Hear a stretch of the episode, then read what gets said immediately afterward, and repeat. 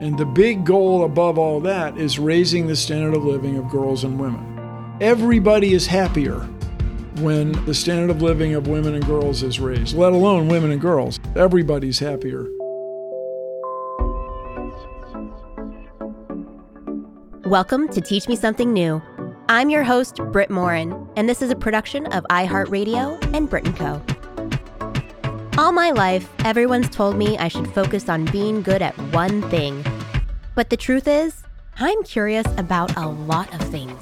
But how do you learn about everything? The answer? Make the world's best experts teach you in less than an hour. So come along with me as we all learn something new. We've got a supersized episode for you guys today with two incredible guests, scientist Bill Nye and Mayim Bialik. First up, listen in to my conversation with Bill as we cover science hacks for everyday life, how to stay healthy according to science, and his thoughts on climate change. Then stay tuned for a special bonus segment with neuroscientist and Emmy nominated actress Mayim Bialik as she connects science and mental health. Now, on to the show. Hi, Bill, childhood icon of mine and adult icon of mine. Thank you so much for being here. It's so good to be here. Part of my reason for doing this episode is because I think as adults, you know, we, we all take science classes growing up. We learn about, you know, things like the periodic table and all these facts about biology and space. And then, you know, we become adults and we forget a lot of them and we don't realize how much of science can actually be incorporated into our daily lives. So, in today's episode, we're kind of going to bounce around a little bit because I'm picking some fun categories that I think all these listeners should know about, especially if they're, you know, living, breathing adult human beings. Um, but first, maybe tell us a little bit about what you've been up to lately during the pandemic besides educating us all via TikTok. Well, yeah, that's been the, my main thing. Every all, all, 10 minutes of those. No, so uh, I've been doing this, Brit. I've been on Zoom or Zoom style calls every day, almost every Same. weekend uh, since this thing started. It's been it's quite an unusual time. But I'm double vaccinated, yeah. people. And to those of you who haven't gotten vaccinated yet, get vaccinated as soon as you can.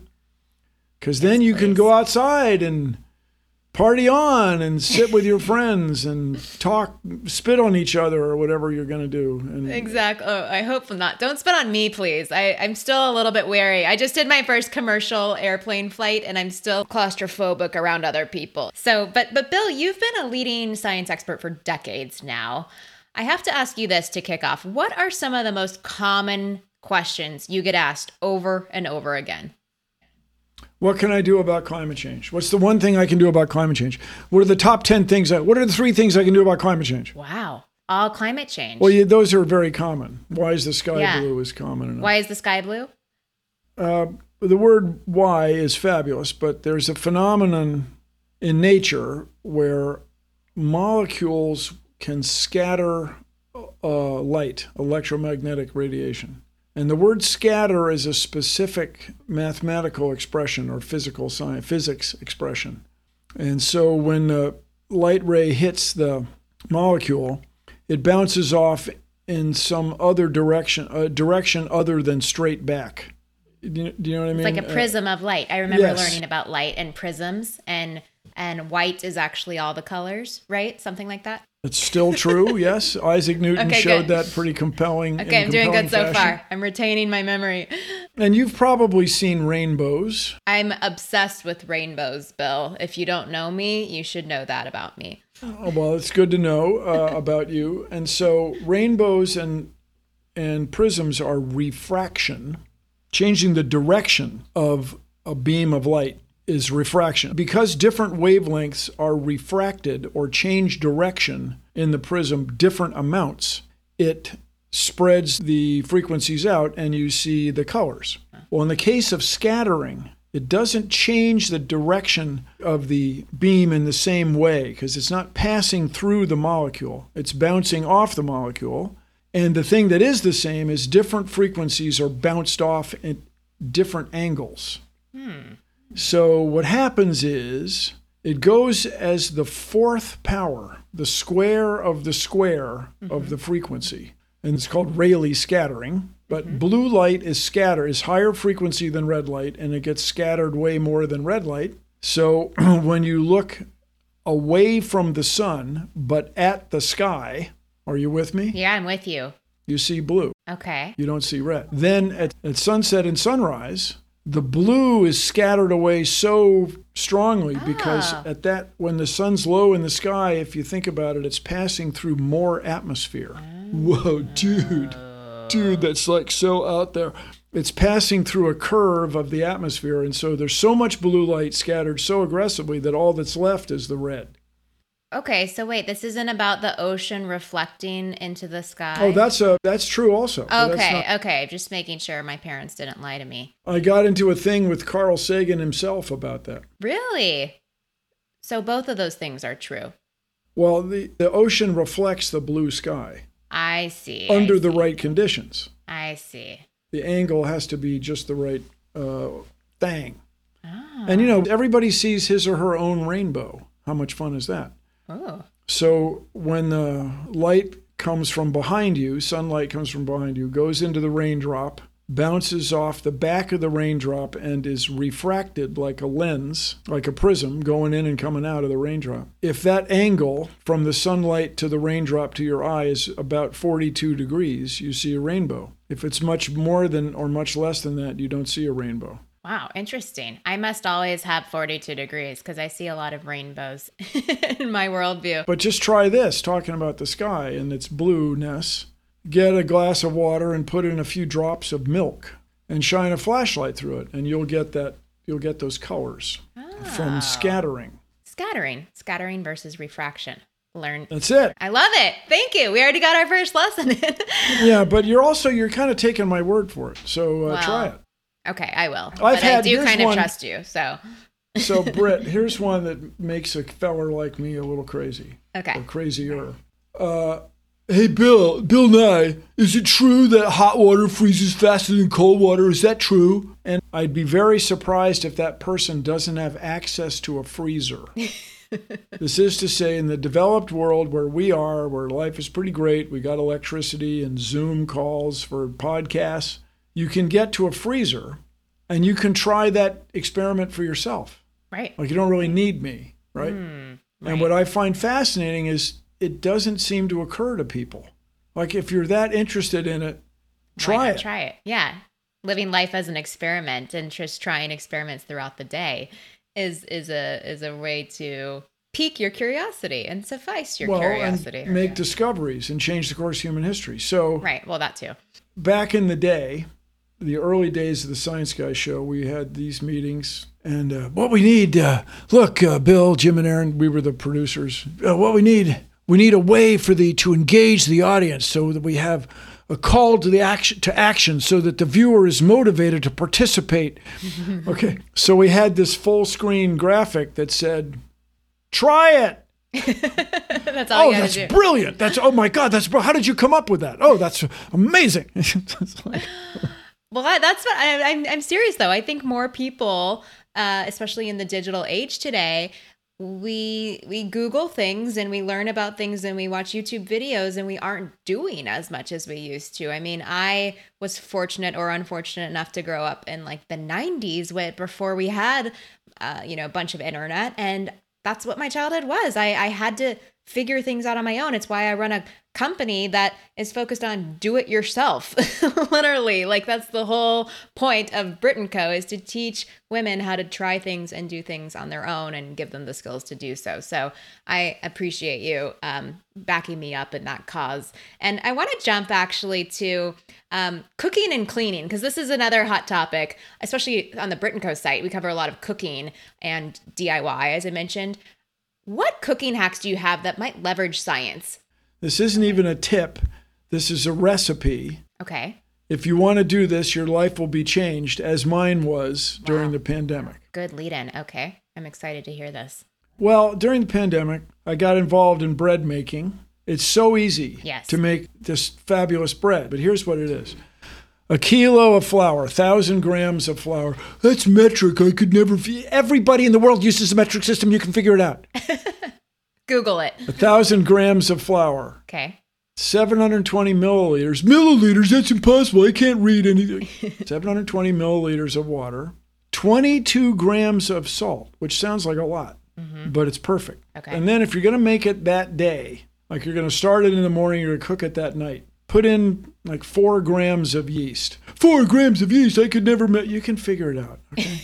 it's a quarter of a teaspoon or something. But as your core gets harder, as you become harder core, as I have, Yes, we all have. you will make this thing the day before mm-hmm. or the evening, the afternoon before, and let it rise overnight. Okay. And then start making bread the next day. Yeah, what I do is divide it into sevenths or sometimes sixths. And I put the individual masses of dough in plastic containers and store them in the refrigerator. And there's a verb, a baker's verb, proof. The dough proofs, mm-hmm. which means it does the last bit of rising as it comes generally to room temperature it keeps proofing in the refrigerator for days. You can take it out and stretch it out onto a baguette pan and, and bake it almost right away. I mean, wait 10 minutes if you feel like it. But here are the tricks that was apparently discovered in the 1970s in France when people started mass producing baguettes, you know, undoing the ancient French tradition of whatever this and that might be. Mm-hmm.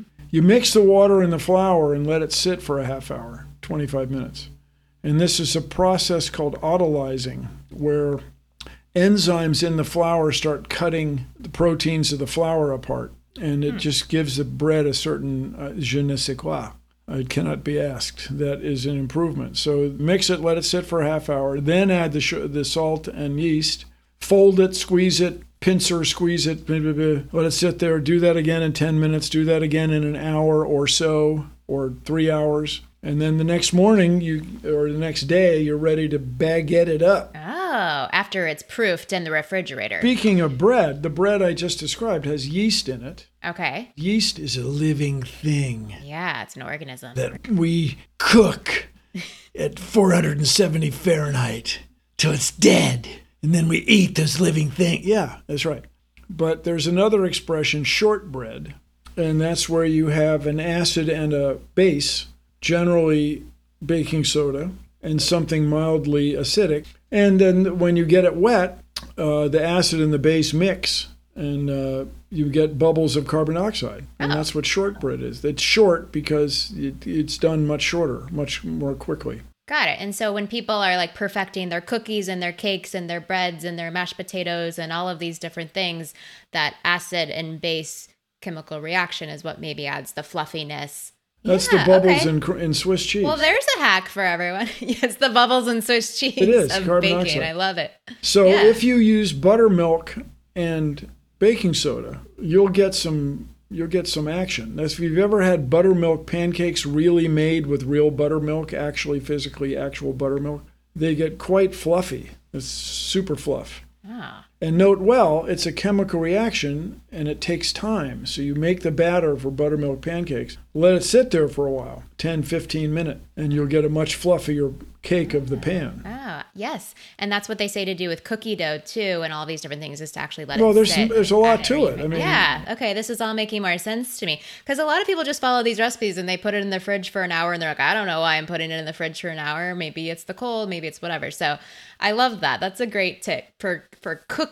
What about cleaning? So I know that uh, vinegar is a really powerful cleaning agent. Are there Well, other it's an types acid. of chemical? Okay, is this an acid based thing again here too? Yeah. Acids are great cleaners. So what types of acids could we be using if we were just getting natural cleaners? I was going to take you down the detergent road. Okay. So, Yeah. soap, there's evidence that people discovered soap in Babylon, Babylonia, 10,000 years ago. I got a feeling soap was discovered probably in East Africa many thousands of years ago. We just don't have documentation of it. So, a soap molecule has this amazing property. One end of the molecule sticks to oil, and there's a fabulous science word, oleophilic, oil loving. You know, if you're um, if you're a god of love, you're uh, if you're is. Phylos or Phyllis, yeah. Yeah. Uh huh. So one end sticks to oil, the other end sticks to water. One end is oleophilic, the other end is hydrophilic, and the, the molecule is literally in a line, like a chain. And this is magical. These detergents like this have magical properties.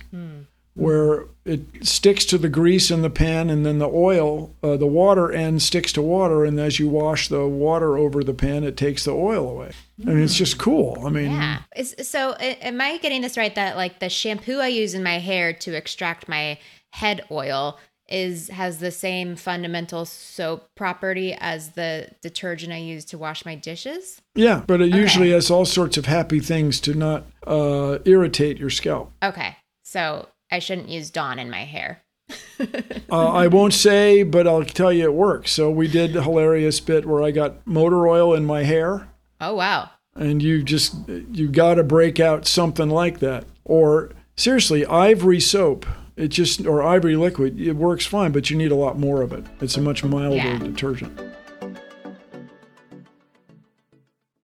When you need mealtime inspiration, it's worth shopping Kroger, where you'll find over 30,000 mouthwatering choices that excite your inner foodie. And no matter what tasty choice you make, you'll enjoy our everyday low prices, plus extra ways to save, like digital coupons worth over $600 each week. You can also save up to $1 off per gallon at the pump with fuel points. More savings and more inspiring flavors make shopping Kroger worth it every time. Kroger, fresh for everyone. Fuel restrictions apply.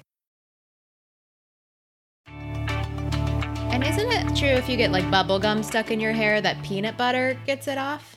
that may be. The oil would stick to the oil. That Oil may be. to oil reaction. when uh, that's right because the oil will stick Okay. to the oil. And you all know this water sticks to water. Mm-hmm. right? And if you have a pan of water and put some droplets of oil on it olive oil crisco one of these things it'll break up into circles or dots. But if you know if you push them together they'll they'll stick to each other right and form a bigger dot try that one Ah, everybody That's a fun experiment too. I like that. Okay. and then, if you do that, what is a time honored, amazing experiment when it comes to detergent? Dawn, off brand dishwasher, method, uh, head and shoulders shampoo, whatever you got. Get oil on the water, on a, let's say, a brownie pan, you know, a glass baking dish. Then touch the corner of a bar of soap, touch a, a Q tip style swab with head and shoulders on it, touch it to the surface, and whoop, the oil will run away or be chased away as if by magic. But it's not magic. That's a really Brit. fun one too. It's not magic. It's It's science. yes, yes. Yay! Woo! Okay. am, I- am I a good student so far? If I were in your science class, would I be getting like, okay, at least a 90, right? At least a 90 or above. um, you can tell what kind of student I was, by the way. What can you tell us about how um, hygiene works? I think this has been a big, big topic over the last year with COVID, the science of germs.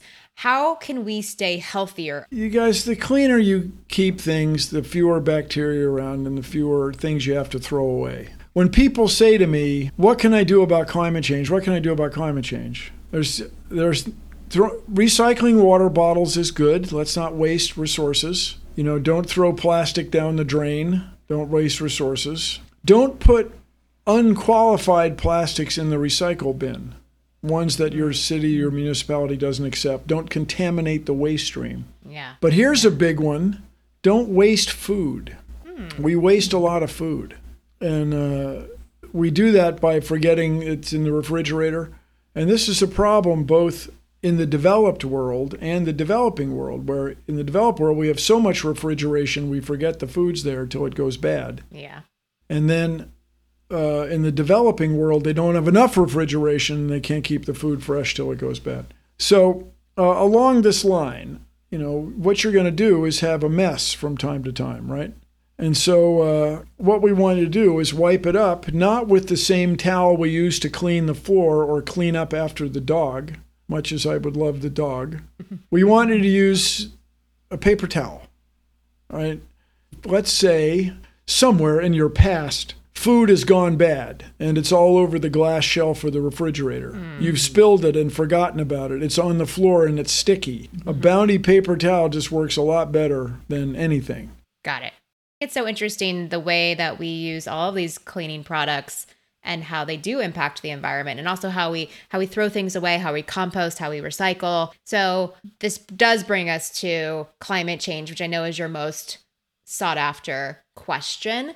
How screwed are we? Let's just be real. Are we Are we going to make it? Well, we're we're going to make it if I understand that term. Humans are almost certainly the expression that I did not coin is extinction proof.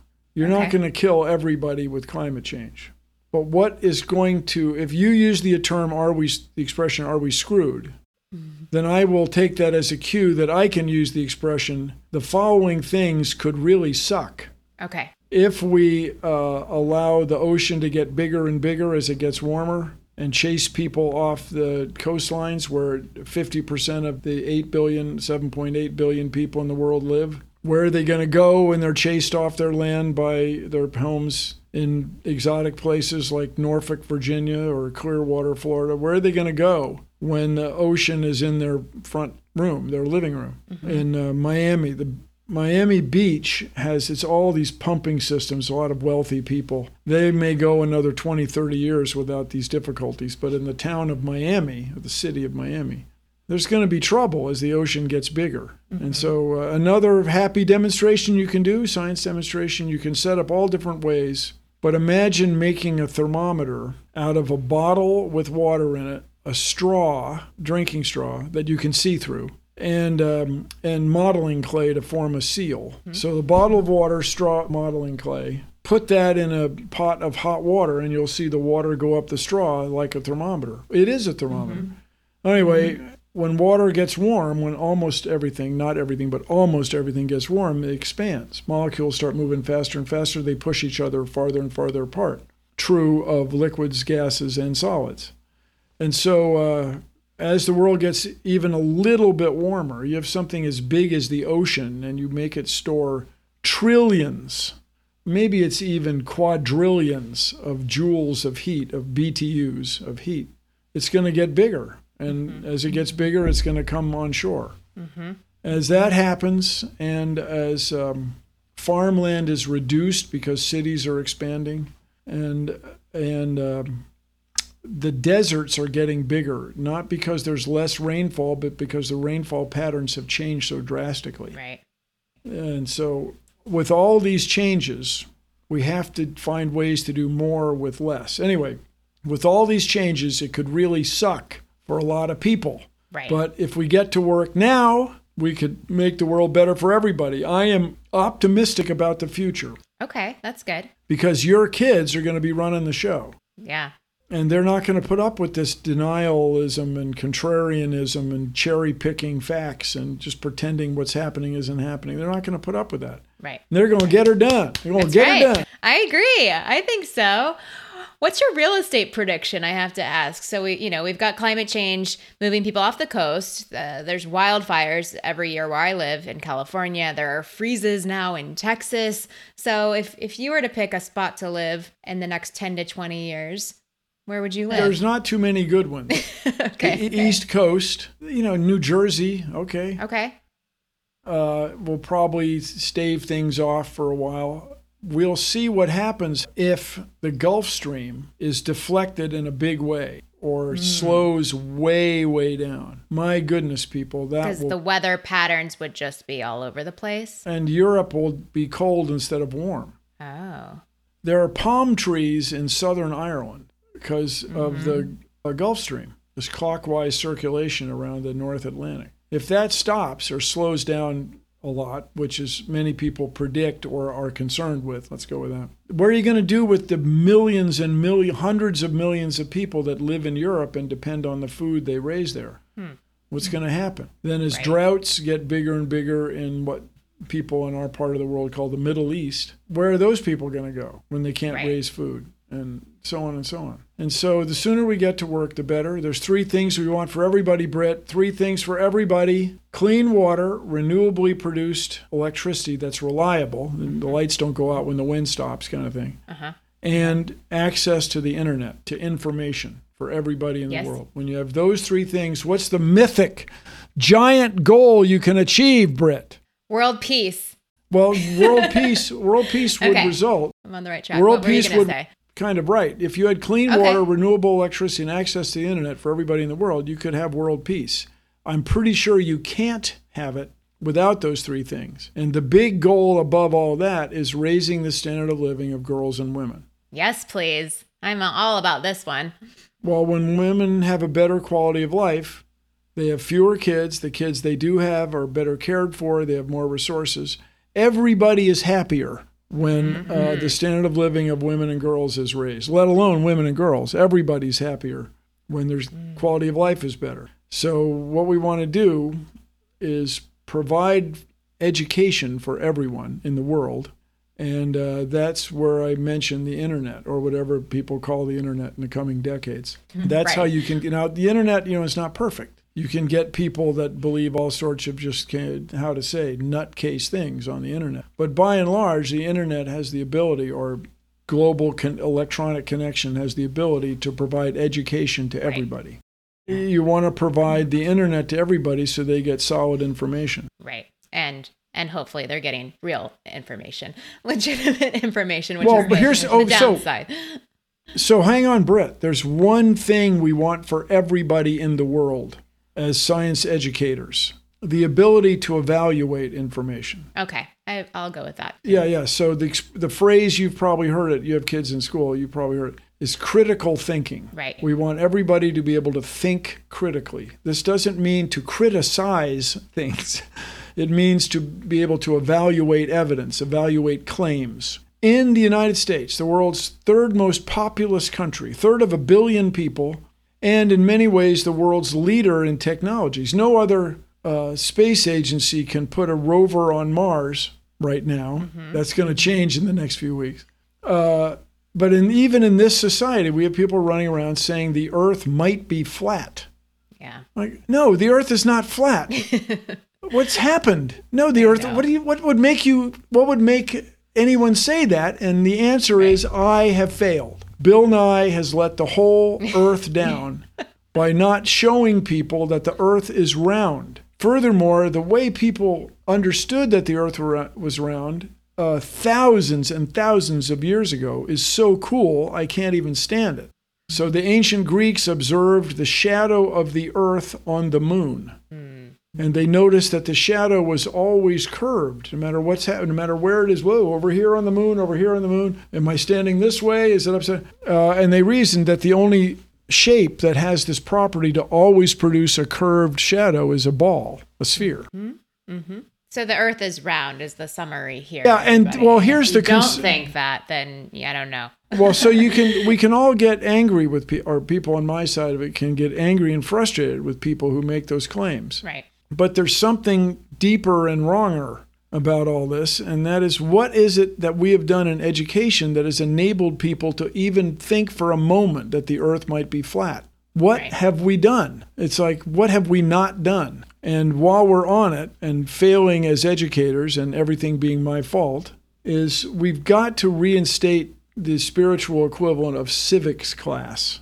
Mm. We've got to get people to understand how this whole thing was set up. Right. We're going to have three branches of government. We're going to take a meeting every four years. Right. We're going to count these things. We just got to get to that. And I like to remind people, Brit, the U.S. Constitution, which is available in paperback, Article 1, Section 8, Clause 8, refers to the progress of science and useful arts. Hmm. It's in the Constitution, okay? Wow. say what you will about the founding fathers they may have had they may have been flawed people but they had some good ideas and they realized that science and the progress of science is of great value to a society and the term useful arts to me is uh, 18th century usage for engineering using science our understanding of nature to make stuff Right. bridges buildings Right. crops that grow on time Electronic cars, all kinds of things. I think So, that's fascinating. Do you have an electric car? Do you have an electric car? I do. Mm-hmm. Just while we're here listening to Uncle Bill go on and on, lucky you. So here's the thing about electric cars. I drive a Chevy Bolt, happy car. It's, it's it's just my Uh-huh. I love favorite. Chevy Volts. Uh huh.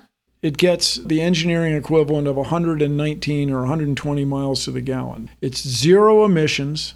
And the other thing about electric cars, and soon we're, we hope to electrify all ground transportation cars, trains, trucks, buses. They don't know where the electricity comes from.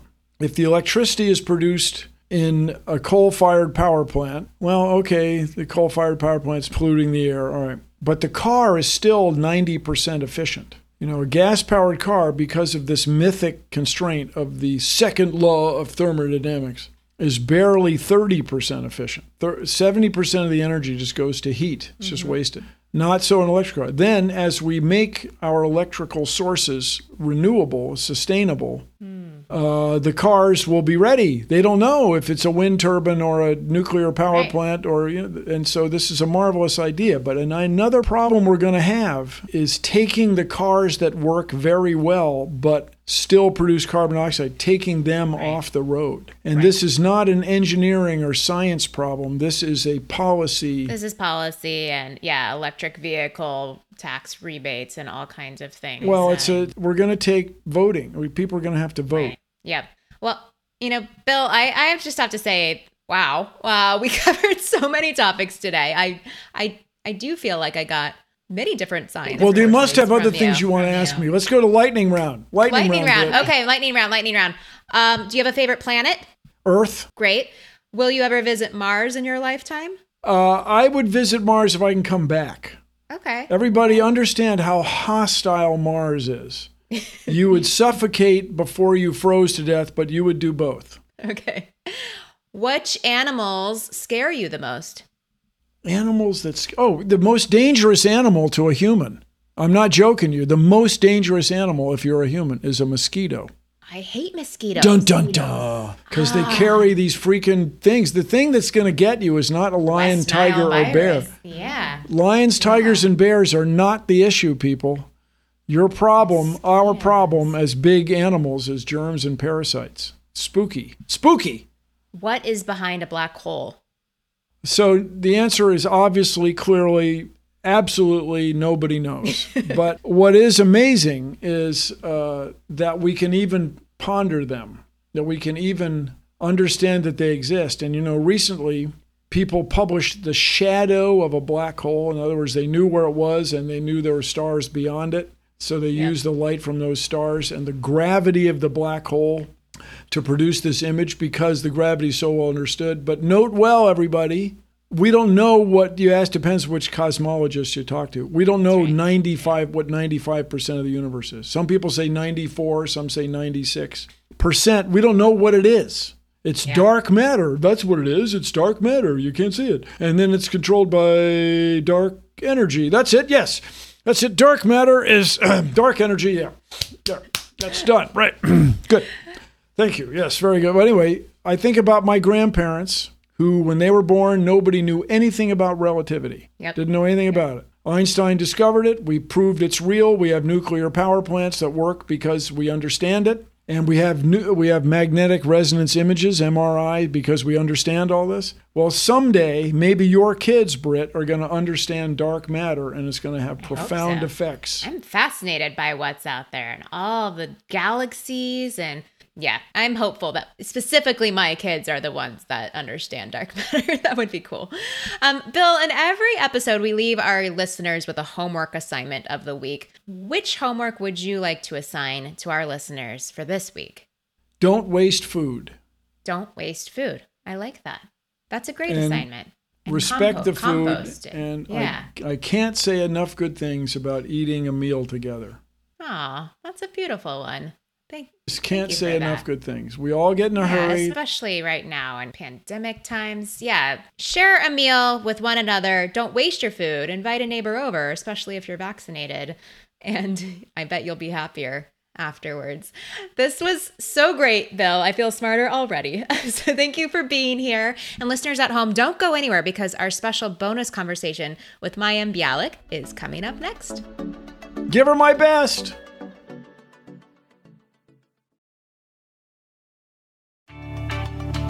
Hi, Mayim. It's so nice to have you here with us. Nice to be here. We just had an amazing chat with your buddy Bill, um, who's now my buddy Bill. So, and we're excited to learn more about the brain with you. You have a PhD in neuroscience, you have a podcast which covers myths and misunderstandings about mental health. So, what are some of your favorite topics that you've covered so far? And can you give us a teaser of some of the most interesting insights you've uncovered? Well, you know, as someone who obviously spent many years studying the brain and nervous system, you know, there are there are many things about the brain that we do know, and there are many things about the brain that we don't know. And one of the kind of most interesting fields, uh, I think, for a lot of people, especially these days, is the field of mental health and sort of that that mind body connection.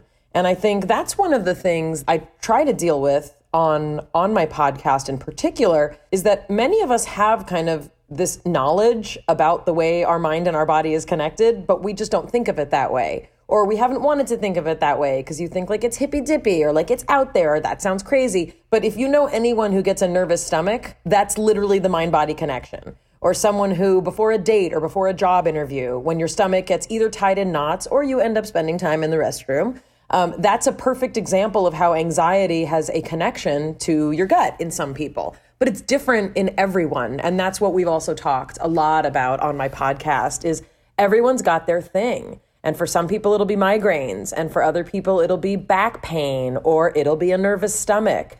And for many people, that can progress to anxiety, to anxiety attacks, to panic attacks. And that's something that's come up a lot on my podcast in terms of what this last year and what a global pandemic is like for, for our mind and our body. Oh my gosh. I mean, it's such a pandemic in itself, right? The mental health pandemic that has been unearthed, especially in the last year, that we are all dealing with now. At what point would you tell people they probably need to seek help versus like, oh, this is normal anxiety or normal headaches and migraines? This is a great question. And I'm sure we all know, I'm sure we could all name five people off the top of our head who we say, like, that person really needs help, you know? Um, and the fact is, one of the ways that kind of the field of neuropsychology and, and psychiatry and, and even just kind of like therapy tends to think about it is how much of your day or how much of your time is being taken up dealing with dealing with things. And those answers can be very revealing, not only in terms of the time they take up, but the intensity to which you experience them. So, for example, if there's a global pandemic, it's completely normal to feel stressed out, to feel anxious, um, to even feel isolated or depressed or to feel preoccupied. But if many of your waking hours or the hours that you would have been spent sleeping are spent in intense rumination, that's the kind of thing that is alerting you to possibly something else being unearthed that likely was there before that the pandemic is then bringing out. And, you know, Got I'm it. one of those people who really does believe that everyone, every single human could benefit from even three sessions with a good therapist, if not more. If not more. Oh my gosh. Anyone who uh, says yeah. they're fine, don't trust them. No. Well, I was that person on this podcast. I interviewed Lori Gottlieb, who wrote the book, Maybe You Should Talk to Someone. She's a therapist who never thought she needed to see a therapist and then realized she needed to see a therapist. And I was the same way. I didn't think I needed a therapist. And I went one time just because, like, my husband had gone and I wanted to go. And now I'm obsessed. It's like my favorite thing I do. And I do it once a month just for like upkeep and maintenance. Right. Anyways, long story short, you guys. I go once a week, if not twice, and I don't want to give it up. I mean, I would love to go more. It's incredible. It's my favorite thing. So, anyways, uh, yes, everyone take care of that mental health. It's it's so important. You know, Mayim, I know you talk a lot about the brain and you study the brain in so many ways. So, what are some of the coolest factoids about the brain? One of my favorite factoids is is that the entire experience that we have as humans, meaning everything that we perceive, everything that we feel, yes, even true love, um, everything that we feel is literally governed by electrical impulses in the brain. And that's kind of the reason that I studied neuroscience is I wanted to understand kind of the smallest level that I could um, and yes, there are smaller levels than electrical impulses, but for me, that was about where I kind of landed. Uh, because just the notion that when we take medication, anything from Tylenol to, you know, to Zoloft, like any medication we take is is helping to, I don't want to say manipulate, but is helping to adjust and shift uh, chemicals that lead to electrical impulses. And that in and of itself is is so phenomenal to me. Um, and it's it's both humbling and also like really really a connection to I think what can be a divine understanding of our existence. Like that tiny unit of electrical activity is really what does make us human. I know that's kind of an, an obtuse one, but it's amazing. I like that one. I think it's really interesting to visualize that because the brain can be like so hard to understand for a lot of people, like the neurons and the things and blah. Um, but I think if you I can tell you it a fun like one though. little electric shocks. Okay, tell me the fun okay, one. Here's a fun one. So there's a map of your entire body in one portion of your brain, and it's called the homunculus. Um, it's literally a projection of your entire body, um, but it's not in the order that your body is, and there's a lot of interesting reasons for that. But um, the, the most prominent regions are lips and hands and genitals, because in primates, those are extremely important. But in addition, feet are next to genitals, which um, my professor of neuroanatomy used to say this may explain why some people like to have their feet touched. Um, what about right brains and left brains? Is that a real thing? Like, am I more creative if I'm right brain and I'm more analytical if I'm left brain? the, the short answer is no, but the longer answer is yes. There is what's called laterality. There are there are preferential things that the sides of the brain tend to do. But the notion that there's this vast, significant difference between even between male and female brains is, is also something that really makes for good popular science. But the fact is, we're all kind of a mix. Um, and yes, there are people, you know, most people have language dominant in one hemisphere. Sometimes people have it in the other hemisphere. It doesn't seem to have any like super significant difference. Um, but but yes, there are certain there are certain skills that you'll find on each side of the brain for sure.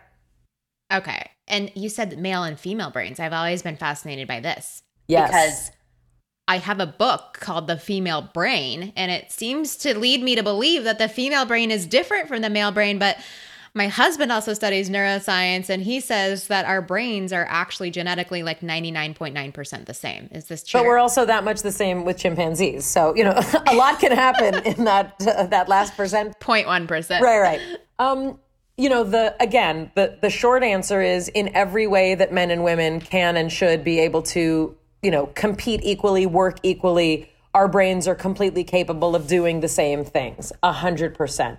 The longer answer is the hormones of of the female brain are different than the hormones of the male brain. Um, there are regions that are more specialized in men than in women. The notion that women tend to be more social, more verbal. That actually is backed up neuroanatomically. And this is, again, generally speaking. Someone will be like, but my husband is more talkative than me. I'm not talking about one individual person. I'm talking about over large samples and decades and decades and centuries of research and, and neuroanatomy and things like that. And also the complexity in a society where we're understanding gender on this spectrum and sexuality on this spectrum has brought up fascinating things and fascinating studies about what does it mean to have a male brain versus a female brain. So I also want to give a nod to the ability of the oh. neuroanatomy and neuroscience worlds to to not only compensate for those conversations but be part of those conversations and the endocrine world is fascinating but it does come up when you think about, you know, trans athletes and all these things. It's a fascinating conversation. Okay, we're gonna have you back for that conversation because I am already having like a million questions in my mind. Woo, the male brain and the female brain, all about those hormones. so, speaking of mental health and the brain, I've actually recently heard about this phenomenon called chronic inflammatory response syndrome, which is something that 25% of people, one in four, apparently have. It's related to how, like, your body processes mold and it can lead to all these problems that you think are like mental health or gut Totally. problems or but it's actually because you have mold in your body so uh, what can we be doing to protect our mental health as it relates to germs and stuff in our house This is like a newer field, and I'm learning about it too. But um, there's been a lot of conversation about like if you have mold in your house, like you're right, it can lead to symptoms that like lead people down these like wild goose chases, like to figure out what's wrong with them. And in a lot of cases, it is environmental. Uh, but during pandemic, I absolutely started realizing like there's a different kind of sensitivity that I want to have now. And so it made me even more kind of conscious about the things that are in the environment that can affect us, especially when we're looking to keep our immune systems as strong as possible and looking to be as healthy as possible. So that is one thing that I did is I partnered with Bounty and exchanged all of my rags that I use a hundred thousand million times, which effectively are dragging bacteria around my house. Yeah. And I switched to paper towels during pandemic. Interesting. Okay. Yeah. And that's something I think, you know, I, I'm looking at in my house, like my sponges, all these things that I just don't Oh, think to like throw away. But then I'm like inhaling bacteria. We got so many air purifiers during Yes. COVID because I just wasn't sure what was in the air. And, but I just didn't understand. I thought that made me sick, like physically, like COVID, but not like my mental health could be sick. No, this So is like yeah, and this is this is also something that you know a lot of the holistic community has been talking about for a long time that now is reaching the mainstream, and that's also like a great tie-in back to sort of why I do my podcast is because there's a lot of things we used to dismiss that are making their way into the mainstream, and there actually is science behind them. So I think it's important also to to focus on that. Yes, we do believe in science here, here the, on this podcast. At Good. Least. Um, Maya, we like to leave our listeners with one piece of homework for each of these episodes. So I'm curious, what one assignment would you recommend to our lovely listeners as it relates to mental health or the brain and navigating this new world we're living in? A gratitude list. Do it in the morning. Do it before bed. Why? do it in bed. Um, you know, this is one of those kind of, you know, things again that's often dismissed as like, you know, pop psychology or positive psychology and a lot of people, you know, feel ick about that. Um, having an awareness of any even small abundance in your life can really shift. Um, it can shift your perspective, and in science terms, it does shift the way your brain starts to organize your day and the way your brain organizes how your day went as you go into the evening. So that's real science, and that's a great example of kind of that mind body connection when you put positivity into your mind, even for small things. Some days my gratitude list is like, my cat, her toes are cute. Like, and that's about as much as I can muster. Are they painted? I have more questions No, about just that like later. she has really cute pads. She's black. She's like black and white, but her little pads of her toes are pink. And just some days, that's like enough to make me really happy that that exists. But it does Oh my God. absolutely shift. It's science. Yeah, well, find your joy, and I love that because I think a lot of people might think that's like a hokey, holistic. no, it actually thing, starts that's a- rewiring the chemicals in your brain and how you frame things. It really does make a difference. There you go, you guys. Now you know. Mayim, thank you so much for being here with us today. Where can we find you to follow you and learn more? Um, I am Miss Mayim on Instagram and those kinds of places, and Mayim Bialik's Breakdown. You can go to bialikbreakdown.com and you can uh, listen on Spotify or wherever you get podcasts. Or we're also on my YouTube channel if you'd like to see what me and my fine co host look like. We wear matching outfits every episode. Well, that's impressive. Thanks, Mayim. Thank you. Thanks for listening to Teach Me Something New, a production of iHeartRadio and Brit and Co. I'm your host, Brit Morin. Find more information about each episode at brit.co slash listen. You can also find me on social media. I'm at Brit, or follow us at Brit and Co. Teach Me Something New is executive produced by Ali Ives and Ali Perry, with additional production and sound design by Mark Lemmerjazy and Aaron Peterson.